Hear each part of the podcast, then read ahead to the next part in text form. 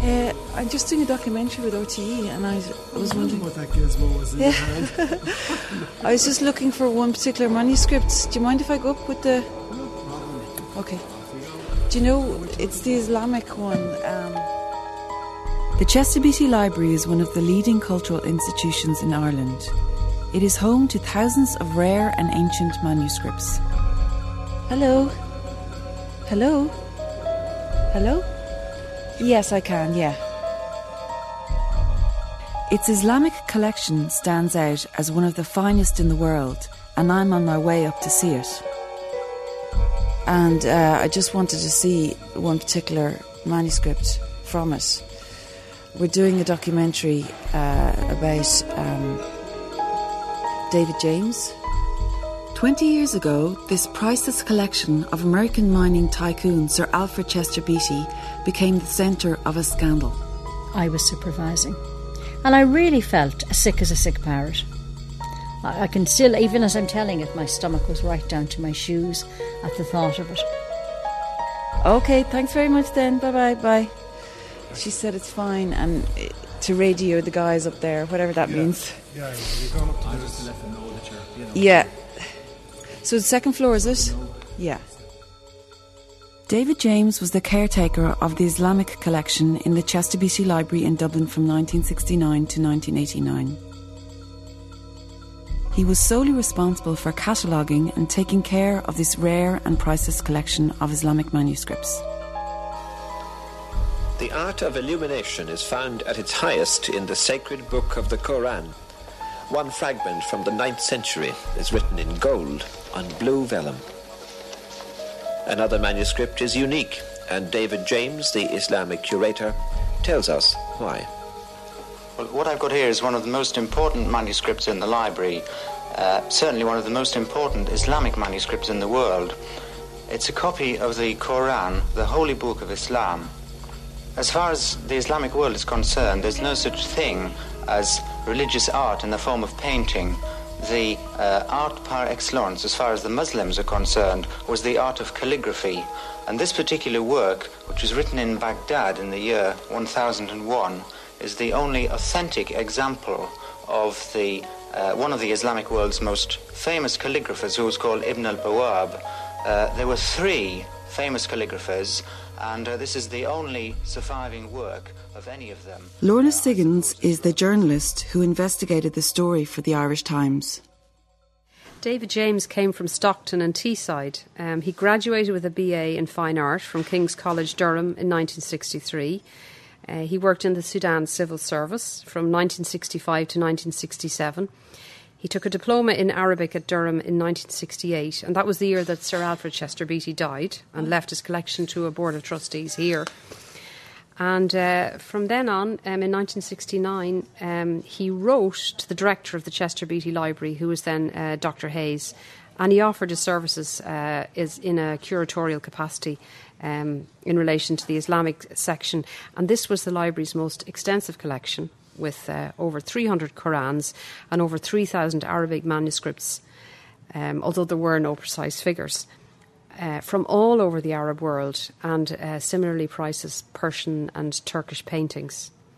So Dr. Hayes responded favourably. He was delighted. Um, he actually said in a letter back to Dr. James, uh, We do need a man of your type. And uh, so he was then entrusted with this priceless collection. And um, he moved over to Ireland and um, he while he was working in the library, he wrote books, he contributed papers to international journal, journals, he taught Arabic in UCD, and he was given paid time off from his job to study for his doctorate, which was awarded by uh, Durham University in 1982. Uh, it took him 12 years to get the doctorate, and the fees were paid by the Chester Beatty Library, and he was then given a bonus when he got the PhD. The Chester Beatty Library was a quiet, old worldly establishment. But when Pat Donlon joined in 1981, things began to change for David James. It was all relatively cordial until I arrived in the Chester Beatty. And his immediate reaction to me is, We don't need a librarian here. And there was very strong reaction against any steps I was taking towards trying to um, put controls in place, trying to put security in place. And I kept saying to the rest of the curatorial staff, but it's in our interest that we protect ourselves. It's not just protecting the collection by putting in these controls. So, looking back again, hindsight, why was he so um, antagonistic to me when I came in? Because we had been friends. Um, I had been a student of his, etc. But he was very antagonistic. Did he actually confront you and say? He Oh did- yes, he said we do not need, we don't need a librarian here. You know. By 1983, things were becoming difficult for David James. He had been passed over as director of the Chester Library, and as a result, had to leave the house on Shrewsbury Road he had come to think of as home. because after Dr. Hayes retired, uh, Dr. Patrick Henchy, who took over as director, didn't actually want to live there. So Dr. James lived there for a while, and um, that all changed then when Wilfred Lockwood was appointed director and offered the house in 1983. And it was that stage that there was a legal action, and Dr. James was offered a low interest loan of £11,000 at 6%, and this was towards the purchase of a house in Sandford Road, Ranelagh, where he lived with his wife Verna and children. When Wilfred Lockwood came to the library, you see, David James was really in trouble because this was a man who knew as much, if not more, about Islamic manuscripts as he did. Uh, Up until then, it could be argued that Dr. J- David James was the expert in his field. Now, here was a man coming in with expert knowledge and who was his boss. So that was going to be difficult from the beginning, and the fact that Wilfred Lockwood had innocently accepted the offer of the director's house, not knowing that there were complications relating to, you know, David James living there. The relationship between them would have been very fractious from the start anyway, um, irrespective of what was happening. But uh, the fact then that Wilfred Lockwood would have started perhaps looking for material that wasn't there, looking for catalogues, taking a particularly keen interest in this area, uh, it would have been difficult for David James. And his difficulties grew over the next two years. In a 1985 Morning Ireland interview, David James aired his concerns with the new regime at the Chester Beatty Library. This morning comes the suggestion that some of our galleries, museums, and libraries have somewhat mixed priorities, spending vast amounts on protecting exhibits in security terms, which may in fact be deteriorating in quality. David James is the Islamic curator of the Chester Beatty Library, and he's with us now. Mr. James, uh, you are concerned that in some cases works are, are deteriorating. How great a problem is that? Um, well, I think it, uh, it is a problem in uh, many museums, uh, uh, galleries, uh, and libraries. Uh, I mean, I'm not suggesting that uh, there's a lack of conservationists in the um, main institutions. The fact is that we can never spend enough money and can put, never put enough expertise into conservation and the preservation of material. And um, sometimes there, there does seem to be a, a great concentration upon protecting material, uh, while at the same time neglecting um, to ensure that the material is even adequately examined to uh, uh, determine its state. Um, Too much of the budget being spent on security. yes, yes. You know, he went on Morning Ireland in 1985 and said that too much money was being spent on security in the Chester Beatty Library. Well, that's that's again highly ironic, highly ironic. Because I think what lay behind that was some battles he personally was having with Wilfred Lockwood. Um, Wilfred, Wilfred did try to improve the security, and there was a lot of internal strife at the time because uh, he was. I, I supported him. Um, I believed we needed more security. He was the chief executive anyway, so he's proposing something, and as far as I saw, it was my duty to carry it out. But there was a lot of um, opposition to him, and um, the, the opposition was to do with security. So this was probably a very opposite moment for David to come on radio and say what he had to say. I mean, cle- very clever.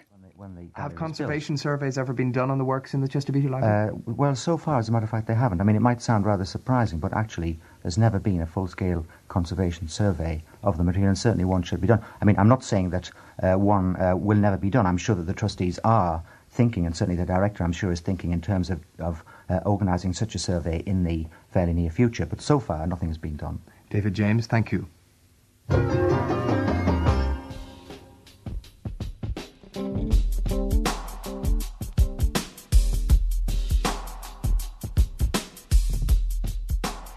After 20 years working with the Islamic collection, David James departed the Chester Beatty Library in 1989 to work with the London based collector Nasser David Khalili. Pat Donlon had progressed from librarian through curator and in 1991 was on the board of the Chester Beatty Library. I was on holidays in France with a very good friend of mine, um, near Fontainebleau, Moret. Beautiful sunny July afternoon, sitting in their garden, and the telephone rang, and she came out. My, my friend Maddie came out and said, "Oh, it's a call for you from New York." And I kept thinking, nobody knows. I mean, who knows that I'm here on holidays in New York? And it was Estelle Whelan, who had been working um, on a fellowship at the Chester Beatty some years previously, and we had maintained a friendship. And I was instantly thinking, oh my goodness, this must be something really, really wrong. Perhaps her husband isn't well, perhaps something, she's not well. And what had happened was that the Museum of Modern Art in New York had contacted her because she was working on a specific manuscript while she was in the Chester Beatty. And they had just had an offer uh, would they like to purchase a folio from this manuscript? Now, that's not as unusual as it sounds because the way these manuscripts they were split up, they, they fell apart. Um, folios would, would would appear all over the world, so that of itself wouldn't have rung any alarm bells. But while Estelle was working with us in the Chester Beatty, she had requested permission to photograph some of the pages. And I remember the director at the time feeling a little bit, well, I'm not sure and I'm not certain. But he did allow her. And this is really proof of how important this concept is. So he allowed her photograph various folios that she'd been working on. And she brought, she went down to the museum with her photographs. And one of the folios on offer was exact was the folio that she had worked on. Now, in manuscripts, you cannot have two identical pages. It just does not work that way. They are handmade, there's a one only. There would not have been two identical pages in this manuscript. So she knew straight away it had to be from our collection. So she rang me, as I said, and told me about this. And really, I mean, I, I was just, I was all over the place in my head. What in, what could we do? And we were returning to Ireland the following day. I contacted the Gardaí.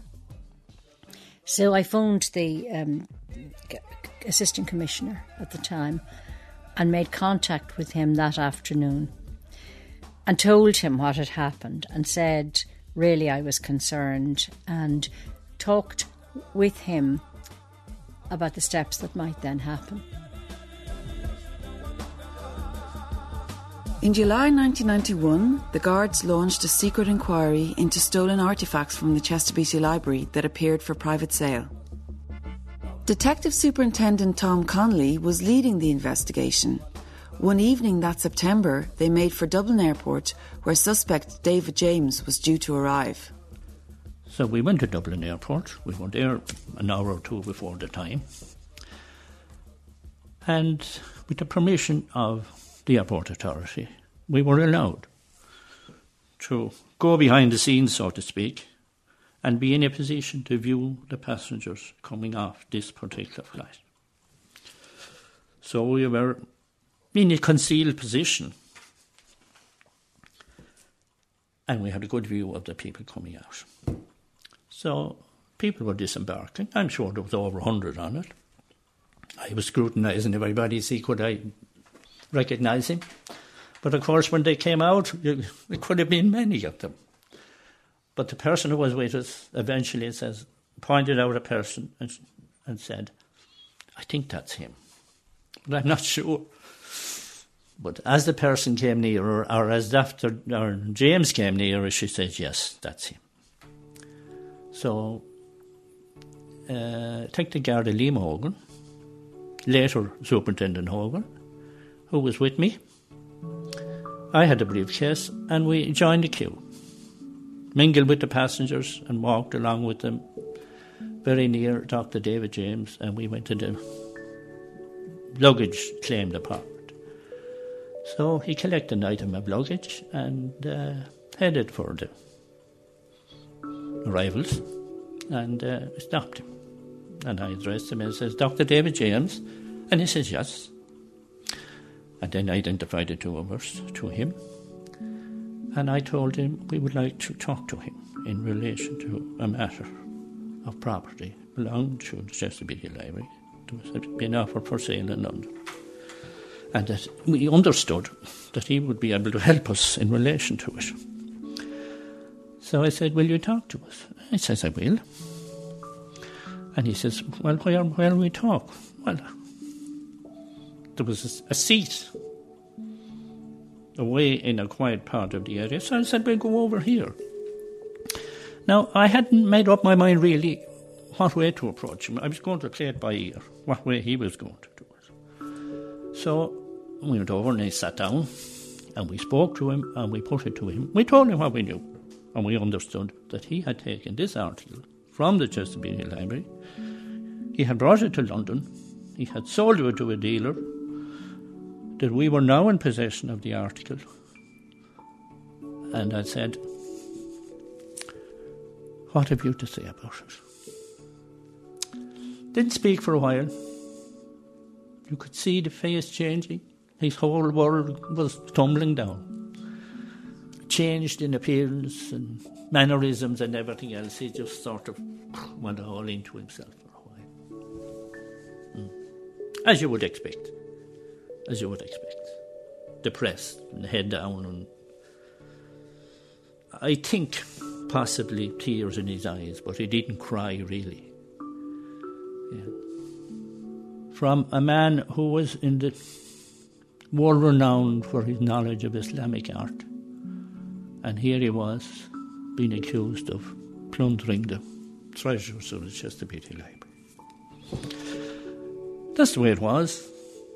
And after a few minutes, he said, I knew this day would come sometime. And yes, he says, I did take that article. I took a number, of articles, he said. So I said, Well, do you want to tell us? And naturally, of course, he was cautioned, as he should have been. But he kept talking and outlined many items that he had taken and to whom he had sold them and where he had stored other articles that he had taken from the Chester Beatty Library. I say we spoke to him there for an hour. So eventually I said, Well, will you make a statement to us in writing, telling us what you have already told? He says, I will. We had told him he wasn't in custody, he was free to leave. And uh, he says, I understand that. So we were given by the airport authority the use of an office. Now, at this time, it was, I'd say it was after 12 o'clock, into Saturday morning. Went into the office. He made a written statement after caution, outlining many things that he had stolen. So when statement was finished, I said, I'm afraid at this stage now I'm going to arrest you. The man, who is English, was detained at Dublin Airport this morning by Gardaí after he arrived from London. He was taken to the Bridewell Garda station in the city for questioning and is expected to be charged later tonight. The arrest followed a five month investigation by officers from Garda headquarters into the disappearance from the Chester Beatty Library of pages from various ancient editions of the Quran. Since 1986, it's believed that manuscripts worth some £300,000 were taken from the library, which houses a priceless collection of Oriental art. It's understood that the chairman of the Board of Trustees of the library, Mr. Justice Brian Walsh, and others had been working in close cooperation with Gardaí for a number of months. During the investigation, detectives visited art museums in New York and dealers in London, where some of the manuscripts, valued at £60,000 to £70,000, had been recently recovered.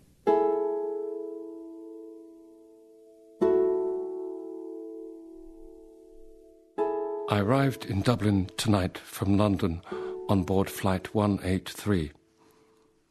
On my arrival in the airport, I was met by Detective Superintendent Thomas Connolly and Detective Garda Liam Hogan. I agreed to come and talk with the Gardaí, though I had been advised that I was free to leave the airport. From the period February 1969 to February 1989, I was employed as the curator in the Islamic section of the Chester Beatty Library, Shrewsbury Road, Dublin. During this period, I had complete responsibility for the Islamic section. After Dr. Estelle Whelan left the library in mid 1986, I took three pages from manuscript 1404. This is an early edition of the Koran I also took a group of pages from the Mamluk Koran. There were two manuscripts, and I took the loose pages. There were about 200 pages. I have most of these pages in my flat in London. I will be able to identify these pages from a catalogue in the Chester Beatty Library. I sold the Omani door in November 1990 for £750. I have a number of other items in the attic of my apartment in London. Some of these items are from the Chester Beatty Library. They include some items of calligraphy and a small painting. There are also three pages from one of the Mamluk Korans in a drawer in the study where the ladder to the attic is. My flat is the top one in the building.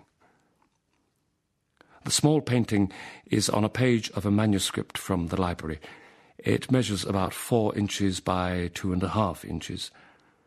I took the items that I have mentioned from the strong room of the Chester Beatty Library, and I took them over a number of years between 1983 and 1989.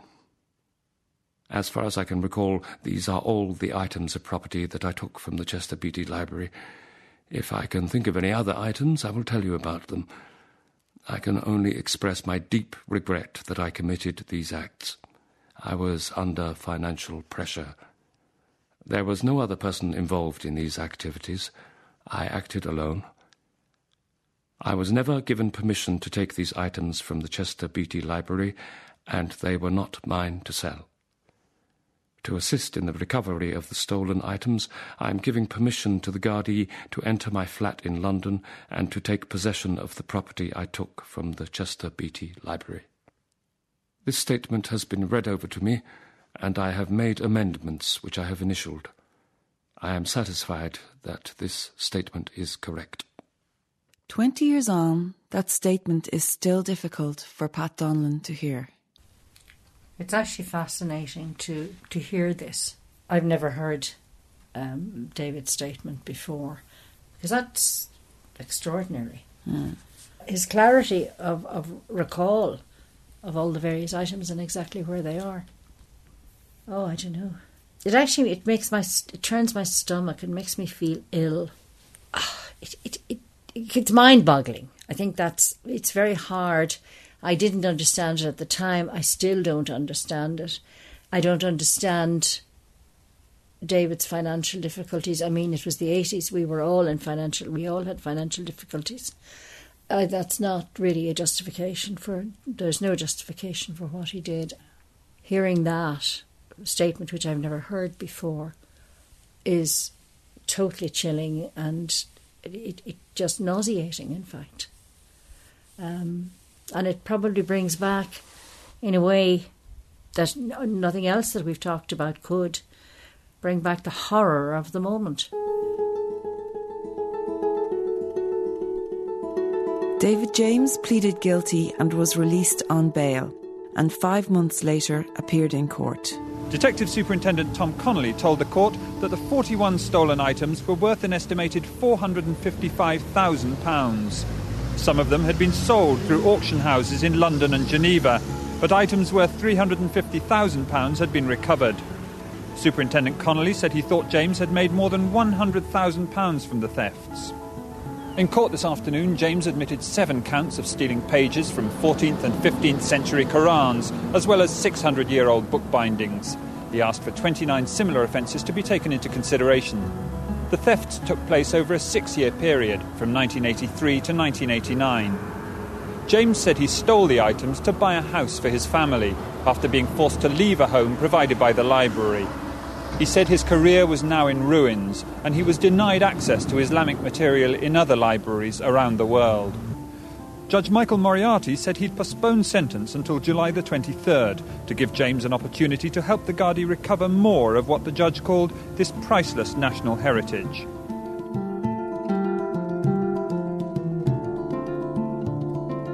I've arrived on the second floor of the Chester Beatty Library.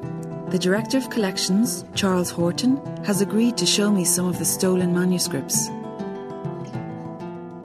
We are reasonably satisfied um, that we have recovered, um, I would say, well, what I believe is to be about 95%. The discrepancy occurs over a claim that two of the stolen items were destroyed in a fire in a warehouse, and we are constantly looking out, always, for any item that was once in this collection that we can no longer account for. And should they ever appear on the market, the library will act. Um, same applies for um, an item that was purchased by a private individual in the Middle East, and we know where they are. He has not returned them. And they will, if they are ever attempted to be sold in the West, the library will act. But does the library know what was in the collection and therefore what was the library? The well, let me, let me put it this way: the library knows what was in most of the collection, but David James was employed as a specialist to catalogue the material, um, and that is a very it's a, it's a position of the utmost trust, and it applies even today. So, a collection that has not been catalogued, and particularly in a collection where in Ireland um, we had no university department that produced graduates in that discipline. There was nobody in Ireland that could actually catalogue this material. He was brought in in the just after Chester Beatty's death, I think maybe 1970. Um, I think he first makes contact with the library sometime in late 69, and I think he might have been in position by 1970. At which stage the, the library um, was still, in a sense, unpacking. Um, it was such a huge collection. There was a lot of uncatalogued uh, um, material because Beatty was still buying and selling, not making up his mind as to whether he'd keep things. And so he would take things out and he would give things as presents. It was constantly moving in, in flux. And so once he's, Beatty died, the collection is basically static. Nothing is really added to it or shouldn't have been taken away. But that's when the specialist came in and is supposed to be cataloguing. So there will always be a question mark. There's no doubt about it. The, with going back to your question as well, are we satisfied we got everything back? We believe, you know, as far as possible that we got certainly every major piece back. Um, yeah. But you know, like in in any you know pages taken from one. Oh, sorry, excuse me. Hello, I uh, can't take a call at present. Hello. Sorry, thanks. Bye. bye yeah. Um, yeah. So it's it's, um, but I mean, I, I could I would like to say hand on heart that the library satisfied it got hundred percent back, but I will not be able to say that. In the room, the recovered manuscripts were laid out on the table, leather-bound books and single pages. Seeing them this close up, I felt a strange excitement. Yeah, everything here was interfered with. Um, you know, so we, we got um, that one, this one I think is one that came back from Germany. Um, it's a Persian Kufic Quran. Um, that's actually the page from the sale catalogue advertising it. Um, really? Mm, Where was it for sale? in London. Right.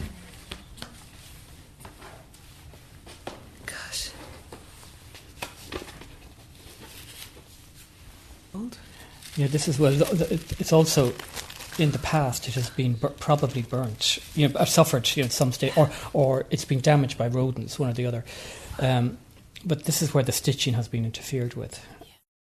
So this is one page that um, had been sent, had been came up for auction. Had been it was first of all I should say.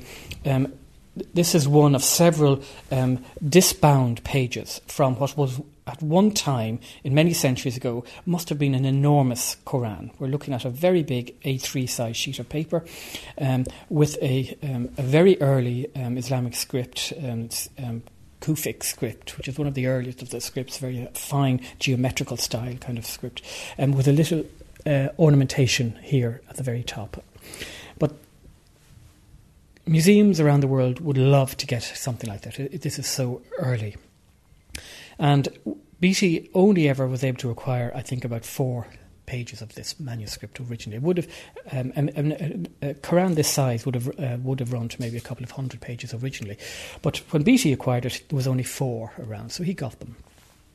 But there were left; they weren't put into any sort of binding. They were left as single sheets of um, paper. And it's one of these, in fact, two of these that were um, taken by David James. The great difficulty for people working in the library, and indeed for the authorities, not just you know uh, the trustees of the library, but when an insider theft happens, nobody knows how far the ripples go.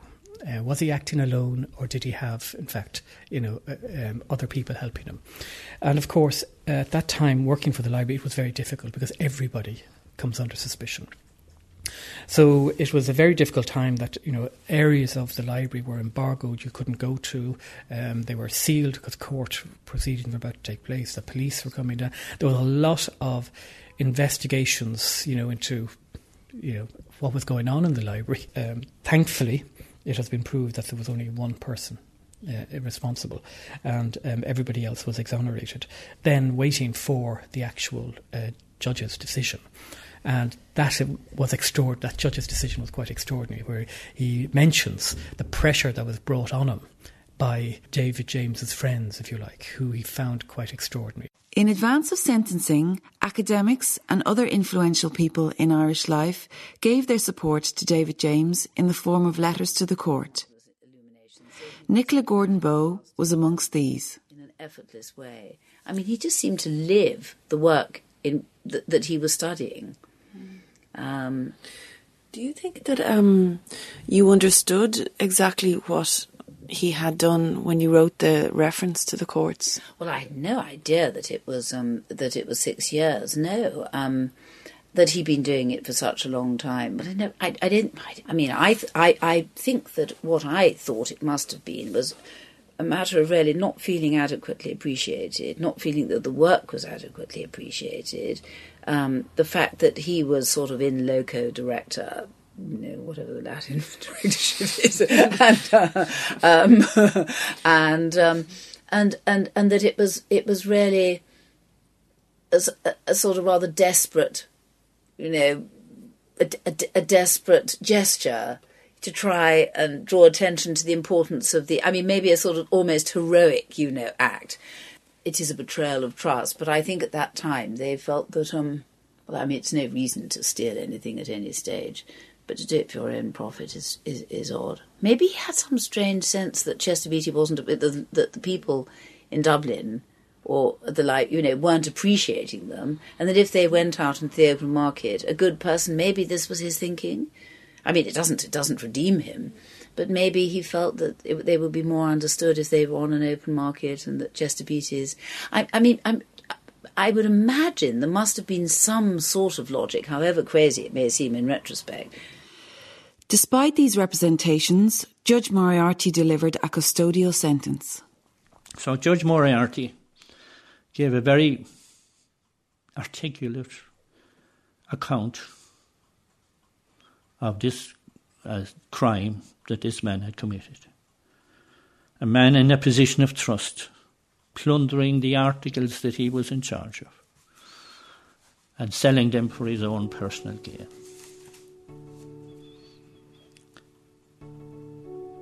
At the other end, he came through his cooperation. And he went through all about the cooperation, equally please, and all this sort of thing. And eventually said, Well, I think the sentence is five years imprisonment.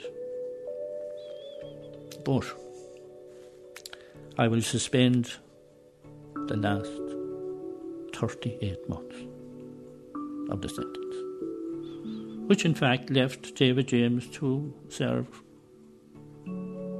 20, 22 months. Now, whether he got time off for good behaviour after the 22 months, I don't know. But that was the, the judgment of the court. In January 1993, David James began his sentence in Shelton Abbey, an open prison. Margaret Byrne was one of the few friends to visit him there. I felt he took it philosophically, that he blamed himself. He realised that this had been a very bad idea. And he just had accepted that this was how it ended up. I had a sneaking feeling he must have wanted to be caught.